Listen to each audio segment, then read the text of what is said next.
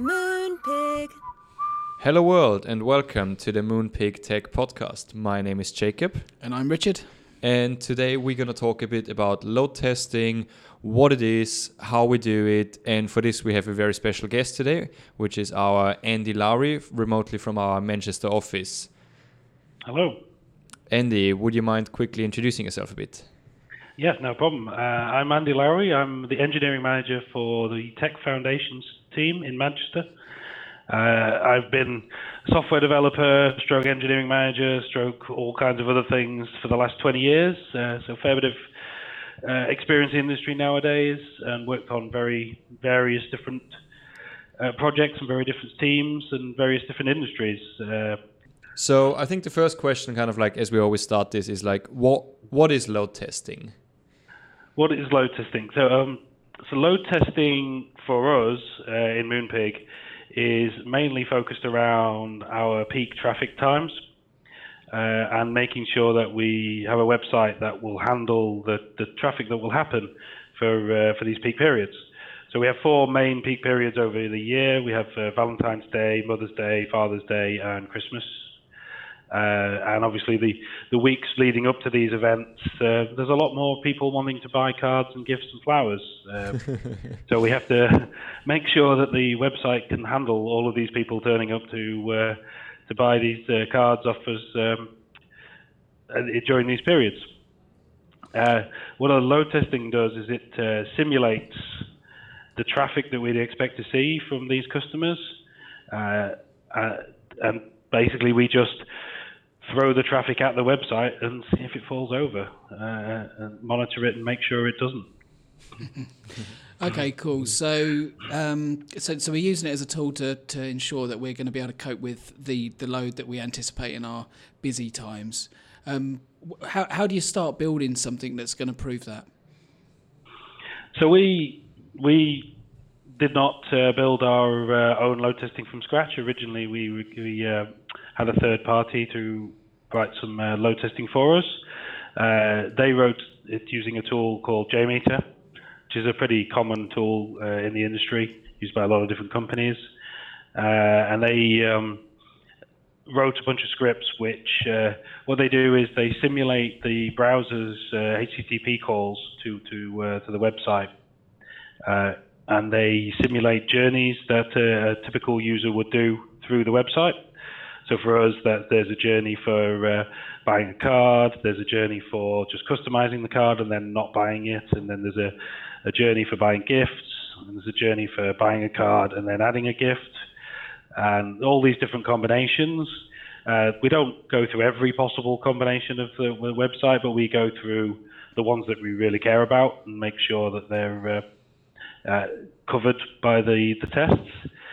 Uh, and then um, the, we, we spin up a set of servers which runs JMeter, uh, and it runs all these, these in parallel, throwing lots and lots of traffic at the website. And uh, and we just monitor it exactly as we would during a regular uh, peak traffic period. So we monitor the site and make sure it's uh, not going to fall over. Okay, so, what is it you're actually looking for then? What what, what does success look like? So success looks like um, uh, very. We have uh, hashtags, three hashtags that we like to uh, use: no dips, no outages, and no performance degradation no performance degradations. That's a very hard word to say. uh, and they, uh, which basically means we don't have a dip in our order rate, so we're we're getting a constant uh, number of orders coming through the system. Uh, we don't have any outages, so the website is always available, and we don't have any performance degradations, so the website doesn't become unusably slow mm. to the users. Uh, we don't want to scare them off by having a slow website. So, so, but that means basically you need to already have a lot of monitoring in place in order to guarantee that you can measure impacts on your production system. Yes, uh, one of the nice things about actually running a load test and uh, and in particular what we do is we run it against the production version of the website as well. Uh, one, of the nice things about it is it allows us to test that all of our monitoring systems will actually alert for these issues uh, when things go wrong. We we have in the past also run on our, one of our pre-production environments, uh, run it to destruction, so we can actually see what happens in the monitoring when certain things happen. Uh, so, you know, so if we have too many customers all turning up at the same time, more than our servers can cope with, we know what that looks like in our monitoring and our alerting systems, and it means we can test them up front, which is really nice. Uh, and then we use those same systems to monitor the uh, the load tests as well. I think there was something really important there, actually, which we've not been clear on yet, which is that we are running these against production live whilst we're also getting real user traffic on the website, which is a really, really big move, I think. I don't think I've experienced that anywhere else. Um, can you sort of explain how we got to that decision and what benefits it's given us? Yeah, I mean, there's um, it's partly through necessity uh, because the one part of the system we can't test uh, with our current load testing system is we can't test the production side. So on our regular uh, on a regular website on the regular peak on the and uh, as well as people ordering, then there's a whole production system on our back end which uh, prints the cards, uh, packages them, orders the flowers, makes sure that all the right flowers and gifts and cards are all in the same place, and then sends them off. And also things like taking payments and things like that. Obviously, we can't do that during a during a load test. Can't take real payments, otherwise that'd be extremely expensive. uh, but the uh, uh, it so we. Um, we run against the production site, so that kind of systems is still going on in the background, and it makes sure that we're not um, we're not damaging those systems in any way. We're not impacting those systems, and also vice versa, that those systems don't impact the performance of the website. So there's a bit of necessity, but also, you know, we're we're we're, um, we're very confident in our ability to be able to uh, uh, recover from these issues uh, the load tests always have the advantage that we can just turn them off, but uh, if uh, if we get into a state where we with with too much damage to the website, but uh, it allows us to to really believe in our systems and really just test just like believe that the monitoring is going to work and we we understand exactly how to bring the system back up should we cause any problems during the load test. Obviously, it's much cheaper to do that at 6 a.m. on a random Tuesday, weeks before the actual peak. Uh, we don't impact customers so much, and it gives us a nice practice run for for when the real peaks happen. Okay, so they start at 6 a.m. How long do they run for? They run for between three to four hours. Uh, we have a ramp up uh, of them, so that it doesn't start. We don't not just blasting thousands of users straight at the website from cold. We ramp it up slowly to uh, over a half an hour.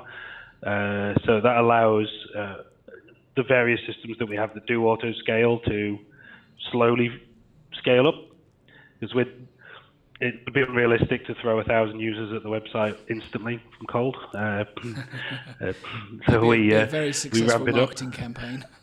yeah yeah, if we if we have that would be a nice problem to have if we had a thousand users per minute turning up uh, uh, all of a sudden. Uh, but uh, but it, yeah, it means that we can scale up the systems. Uh, we can allow the auto scaling of systems to um, to scale up naturally without causing undue pressure on the the site, and then we maintain it at uh, for at least three hours at the at the what we consider our peak rate. We generally don't see that during a real peak uh, we don't see that level of traffic for that sustained amount of time, but they're just that, that giving it more than uh, more than we were actually expecting to see just gives us that extra confidence. You know, if we can handle three hours of this uh, of this traffic, we can handle 20 minutes of this traffic. So, yeah. So so we're actually overstraining our system for a bit. Oh, very much. We um, we take our usual estimates and we uh, we add at least 20 percent possibly more, depending on uh, how confident we really want to feel about the system. Uh, and then we run at that rate as a minimum. And even then, we tend to overshoot because uh, we, um, because it's it's it's not always the easiest thing to tweak. So we you know if we overshoot, it's not the end of the world. Yeah. It's a bit of a soak test, I suppose, as Yeah. well, which is quite good. Yeah. So, so where do these estimates come from? Do we just base them on like historic data? Because you know, Moonpig is, is a growing company. We're still like increasing how many users come to our site. So yeah, we work with um, we, we, we work with our data team. We also work with the finance and marketing teams, and even the gifts and cards team sometimes to get estimates of uh, what they expect the uh, they expect the number of orders to be. But they generally only work on per day. So then we have to look at uh, historical data to uh, approximate what it's going to be throughout that particular peak day. So if we have a day, say four days before the actual peak, we're expecting that to be the peak day. Uh, we need to be able to run at the level of traffic that we would expect for the peak minute. So yeah, peak traffic on a peak day, uh, sorry, the peak day, at six o'clock in the morning, it's still going to be very few orders, but you know, the peak time of day is, is going to be going to be considerably higher than a regular day. So we use just data analytics, things like Google Analytics uh, and historic data, and um, the data that we uh, now have from our new data team as well to try and work out and estimate what the peak per minute rate will be, and then we run at that rate. So we've got these tests running um, against our production system. What is it we're actually monitoring at that time? So we, we monitor a number of things. Uh, mainly, we monitor error rates and request times, so time to first byte, and uh, also because we have um, because we have a lot of customer images that are uploaded, we also monitor uh, things like IOPS and memory and throughput. Uh, we have had issues in the past where we've actually run you know, network cards beyond 100% of their uh, uh, capability. So we, we do monitor even the data transfer rates as well. Uh, we even monitor things like the CPU usage on the servers. Uh, they're they're usually a good indication that you're about to hit a problem, not that you're actually having a problem. Uh, they're quite useful to uh, to monitor as well. So you, you said basically the way we test this is we use JMeter. Um, JMeter basically has scripts that we define of what a normal user, which services a normal user would hit throughout the normal journey. Um, how can we then kind of like how can we be confident that if we go on a like API level that our front end can deal with like the peak load? That's a good question. We uh, uh, we we mainly just assume that the users' browsers are going to be capable of running the the, the code. Uh, but it is a little bit more difficult when we have things like the apps because there's certain uh, systems that we can't test directly through there. We can only do it at the API level for our apps. Uh, but we, what we, the way we approach that is we uh, review it after the peak uh, what the real load was and what the performance was for people running on this uh, actual on the apps, and try to make sure that that matched up with what we saw during the uh, the actual load test. Okay, so so we're a busy engineering team. I think it's fair to say uh, the the website changes a lot. Um, we run these load tests to ensure we're okay at peak, which have big gaps between them. So, how often are you running them to ensure that the changes that are being made every day aren't going to cause us a problem for peak, and that you catch them in time that you, we can fix problems should they occur? That's a really good question, and it was a problem that we had a lot last year uh, because we, uh, we we only just started to learn how to run our load tests last year, and we found that even between even when the peaks only had like a month between, there were so many web changes to the website. You know, the difference between uh, optimizing a website for Valentine's Day versus Mother's Day versus Father's Day is uh, is quite significant. The changes that happen on the website between those things. Um, and the scripts get very quickly out of date. And in fact, Father's Day last year was kind of hit a, a, a real problem with it because we spent about a month just trying to get the scripts back up to date for the, for the changes that happened between Mother's Day and Father's Day, and it's only well three months. Uh, So that's it's a lot of work for one team to do, but also that's not our key. That's not what our team do. We're not the load testing team. It's just something that we do in prep for peaks. So it's not a year-round thing.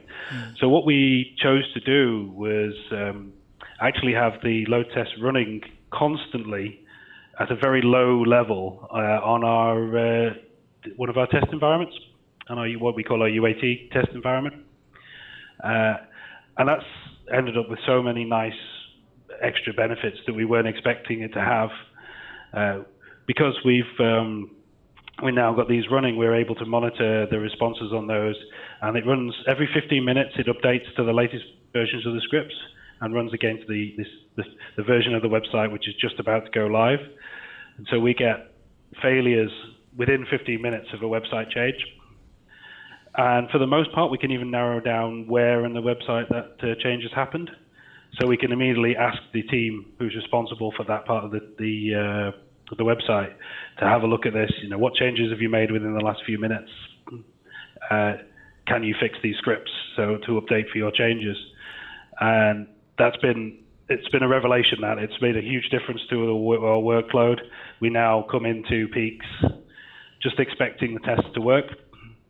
It's also had a really nice feature that we uh, our UAT test environment was a bit a bit unloved before, and uh, because it's because it's a lot of old legacy code in there as well still that we've not quite managed to move over to the new funky technologies that we're moving to at the moment. Uh, a lot of it um, goes cold if you don't use it for 15 minutes and things like that. Uh, so it spins down, and as soon as it spins down, you try and request, and it takes so long that you you think it's not working. But because these tests are running constantly, they they always have uh, users on them, and it keeps them warm. So the the test environment is kept warm all the time, and, and you can basically come to it, and you know it's going to be warm, which is a huge bonus for the uh, development teams for when they want to test something on our test environment. Uh, also, it means we actually have monitoring on that site now.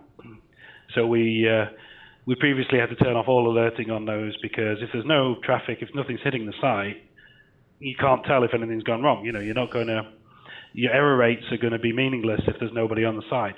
But now there's people on the site, we can actually monitor those error rates uh, all the time and we can see if a new piece of code that's about to be deployed to our live environment is going to up the, the error rate, uh, get immediate feedback, uh, and feedback just before it goes into production. So it's it's like a an extra level of CI, which is uh, is a really nice feature. Um, and it's uh, you know we um, we also get a, a, a different kind of look at the system as well. So one of the this, one of the issues that a lot of um, websites have is that you don't really get to see what the user sees. Uh, but because we are, because the JMeter instances are basically running on our infrastructure, we can monitor them as well. So we can monitor what the the users are seeing at the actual front end uh, of these things. So if there's suddenly you, you know these things can happen if there's a change right at the edge of your system your own internal monitoring is not going to spot that there's a problem there. But if you've got actual clients that are saying, you know, is it working? Is it working? Is it working? Then you get monitoring on that right up to the edge as well. So we get really detailed information about uh, what the user is seeing, uh, including things like time to first byte and uh, throughputs and stuff like that as well, which you don't really see if you're just looking at the insides yeah, I see. So you're kind of using the, this as like a canary, aren't you? R- mm. Running early and, and giving us that bit of feedback. That's that's quite nice. Um, so so we got these tests running, and hopefully most of the time they're giving us a nice rosy, warm feeling that everything's fine. um, what happens? What, what, we're getting information. So what, what happens if the there's a problem? You know, if something's slow or something's using a lot of memory, what what what do we do? we would do, normally investigate ourselves as a team because we, we are actually running the tests uh, when we run them in production in particular. We would uh, look at the issue ourselves and then we go and talk to the team that's responsible for that area of the site and, and help them to investigate the issue and look into it. And uh, we also help them at the point they deploy the fix as well. We can also monitor that that fix is and validate that that fix has worked because we tend to run in the in the run up to these peaks because we tend to run them once a week. We find that's a good cadence to allow fixes to be deployed and then to be validated uh, within a week. And I suppose you can validate them in, on the UAT environment anyway. Yes, we can. Yeah, yeah. The the we have issues that only appear on production system, not on our UAT system. Uh, luckily, they're few and far between, but we have had one, ones of those, and it has allowed us to validate that these fixes have happened before we get into the peak uh, peak times. Very nice, and and I guess from because you said JMeter basically spins up instances, right? Because you need to produce the traffic somehow. Um, and I guess when you do it, you said you do it with a very low load on UAT. I guess it's not that expensive. Mm-hmm. So we, um, it's actually the other way around. We we use um, uh, AWS ECS. Uh, we create we write a, create a Docker image uh, with the with JMeter in, and we just uh, spin up uh, a number of Fargate tasks uh, on to, to, to actually generate the load. And that's really nice because we can literally just change a config parameter and say, okay, we want six of these now instead of mm-hmm. just the one. Uh, and it's uh, it also gives us a lot of reproducibility of those tests as well. Uh, so, so, we know that the tests that we are running on UAT are exactly the same as the ones that are running on production mm-hmm. because it's the same Docker image. So what what's like an example of where one of our load tests actually found an issue? Like what would it look like? So we, have had a, a, number of a number of interesting ones. Uh, we, uh, the the most fun one was uh, an issue of a lock on a table. Uh, it turned out that uh, when uh, a particular page of the website was being rendered, it would lock the whole table uh, in SQL Server. and uh, of course, anything else that tried to access that table at that point that, was being rendered was completely blocked. And this this is an issue that the normal traffic levels just doesn't really become an issue. You get this a page that's not being used very often, and uh, it would mean that uh, you know one or two customers would potentially see a few milliseconds slowdown normally uh, on a normal load, but under under very heavy load, you would see all the customers that were on the website at the same time would see a few second delay in a page render uh, because there's just the, the load on the system is just so much he- heavier, and you end up with queuing of requests in SQL Server, and the the the, uh, the actual the problem becomes magnified a hundred times under heavy load. So that was an interesting problem to find. Uh, we've also had issues that have been more traditional ones, like um, we're just running out of CPU, you know, so, or just running out of memory, or just running out of uh, memory bandwidth, uh, sorry, network bandwidth. Uh, they, they, those can happen. Uh, it, they can, those problems can come about in a very unsurprising way. Uh, so one one way we ended up running out of network bandwidth, which we unexpected, was we actually moved a we had a, a server that had a number of different .NET based services running on them, and we moved one of those services into their own server. And when it was uh, moved onto its own server, obviously it didn't need anywhere near as big a, a server um, as as it previously had. So we moved it onto a, a smaller instance type. And what we didn't realize is that smaller instance type have uh, much uh, tighter restrictions on network throughput. So although it was on its own server and we felt, oh, it's got so many more resources now it's on its own server, what actually happened is it ran out of network bandwidth. and uh, and yeah, the inevitable then happened. Everything started to slow down. We started dropping connections, and and uh, the website was not happy. Yeah. so we we brought this in house a while back, as you said in the very beginning. Like first, we used a third party to do this for us, and of course, in the last or in the time that we have been doing this in house, we we learned quite a lot. So, are there any are there any gotchas that you you kind of ran into? Yeah, there's there's quite a few. I mean, the biggest issue we've always had was uh, the maintenance of the scripts, as you mentioned earlier. The uh, and we put a lot of effort into this last year to make sure that um, it wasn't us maintaining the scripts. uh, it was just really important to us. You know, we don't we don't own the website. We don't understand what changes each of the teams are making, and you know, it would end up almost being as much work uh, for us to make those changes retrospectively than it would be to have the teams to do it in the first place. So the one thing that was really important and made a huge difference was making it nice and environment for other teams to develop in.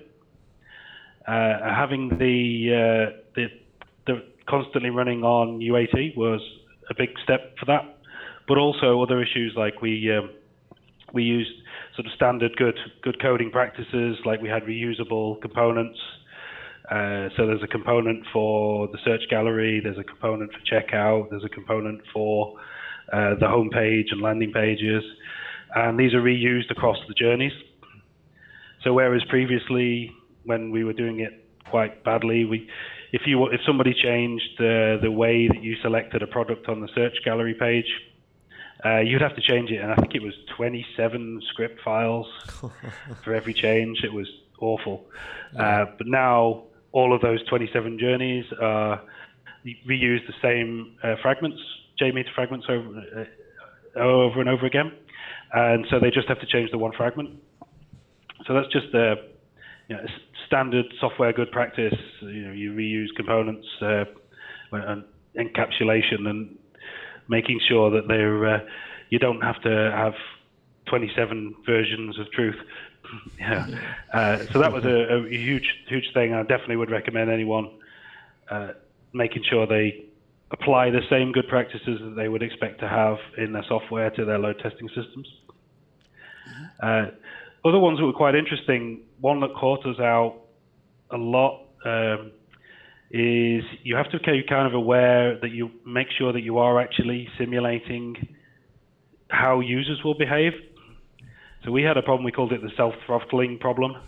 Uh, it turned out, well, because the way we implemented it originally is we had 100 very fast users that would just like run through the website. At, at, uh, you know, they would go from hitting the website all the way through to checkout in like 15 seconds or whatever, and you know, no users are that fast. Cool. They'd love to be, uh, I'm sure. but what, what, what, and what the way we simulated the number of uh, uh, orders was just to have these same users just keep keep going again, again, and again. So every 15 seconds, the same user was was making an order, making an order, making an order, making an order, and it looked like we were getting the same order rate that we was expecting uh, on the website from normal users. But what happened is because we had this, this constant like in a loop, uh, as the website slowed down, so if any, we did start to have any issues, as the website would slow down, then the users would slow down. Uh, so they would, uh, you know, they suddenly would take 25 seconds, 30 seconds for them to run a journey. So it would naturally slow down the order rate. and because, because of that, uh, it would sort of self correct. Uh, it was like the website would slow down, so we would get less traffic. Uh, and therefore, the, the, it would self-correct and it would fix itself. Like, oh, we, we for, for, before we realised this was a problem, we, we really thought, um, oh, it's great, you know, we've no problems here at all. Because when we recognised that this problem was a, was an actual problem, uh, we changed to a system. JMeter has a system that allows you to select an arrival rate. So you have a large set of uh, users, and you just say, I want one user to appear on the website every uh, second or whatever. And what it does is it starts the flow, starts the 15 second journey uh, every second on a different thread. And of course, then what happens is when this website starts to slow down, is you get rather than the number of users going down, the number of users um, concurrent users starts to go up. because it takes them longer. They're on the website for longer, and it um, it means that when you start having problems, things tend to sort of go off the cliff rather than self-correct. Uh, and that one that one caught us out for a while, and we found a lot of problems that we previously were unaware of when we fixed that. Uh, so that that's one I would definitely be considering. Make sure you are um, modeling actually how be- users will behave, not just following the metrics. Uh, uh, and the, the other things would be the one one last small thing I would suggest is is don't test things that aren't yours. uh, for, for for a while, we were accidentally uh, testing um, a couple of our third parties uh, that we uh, integrate with, and it turns out that they don't like it when you put a load of traffic through their systems without letting them know that that's going to happen. Um, what about the tooling, Andy? Is there is there anything um, you know? Would you would you recommend JMeter, etc.? Yeah, we've um, JMeter wasn't something we picked.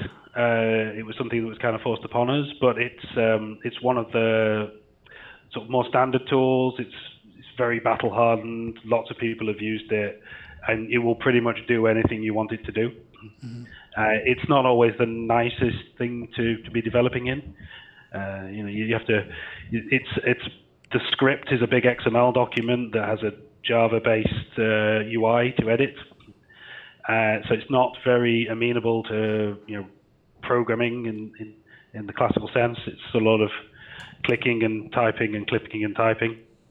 Uh, but it, it does work really well. It's uh, it will solve any problem that you have. JMeter probably has a solution to it, or there's at least a plugin for it.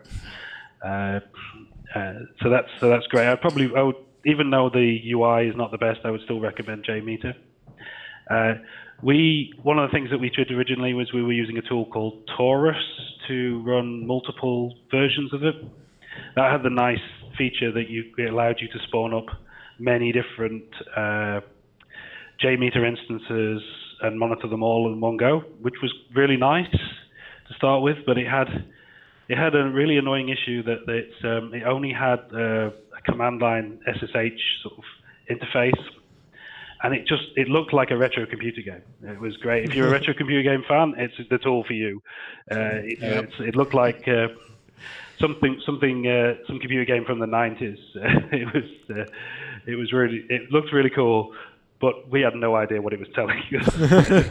That's music to my ears. but the uh, and also because it was just a live tool, it didn't allow us to um, sort of go back and look at the stats later. So what we did is we plugged in. Uh, JMeter has a Prometheus plugin, and we use Prometheus for our monitoring anyway. Uh, so we actually use Prometheus to do the monitoring now, and that's great because it means we can dig into historical stats. We can compare one load test to another from how JMeter itself actually uh, behaved and at that kind of level. And that's given us a whole new way of looking at how well the load tests have gone. These tools seem to work really well for us. Uh, we've no reason to change them at the moment, but we will, if we start to have problems, we may we may look at other tools. yeah. As always, when you when you hit a certain wall, you're gonna have to start for new solu- uh, start looking for new solutions. All right, Andy, that was really awesome. That was really interesting. Um, thank you very much for taking your time to speak to us today and um, taking the time to share your knowledge with our listeners. As always, I have a little question at the end. So I want to ask you, Manchester or London? Oh, definitely Manchester. Ah, You had to say that though. Yeah. Uh, yeah, I've lived here for nearly 20 years now, and I've no plans to move. I, I might join you up there one day. You never know. oh yeah, well you're always welcome. All right, then thank you very much, uh, Andy. Thank you very much, Richard. Uh, and thank you very much, dear listeners. And until soon. Bye bye. Moonpig. Hey Jacob, I thought that was another great episode. Yeah, wasn't it? It was really good. Yeah, I do have some feedback. How can I get that to you? Oh, great. So you can either send an email to techpodcast at moonpig.com or tweet at moonpigtech. Sure, that's great. I will definitely do that. Thanks, man. Amazing.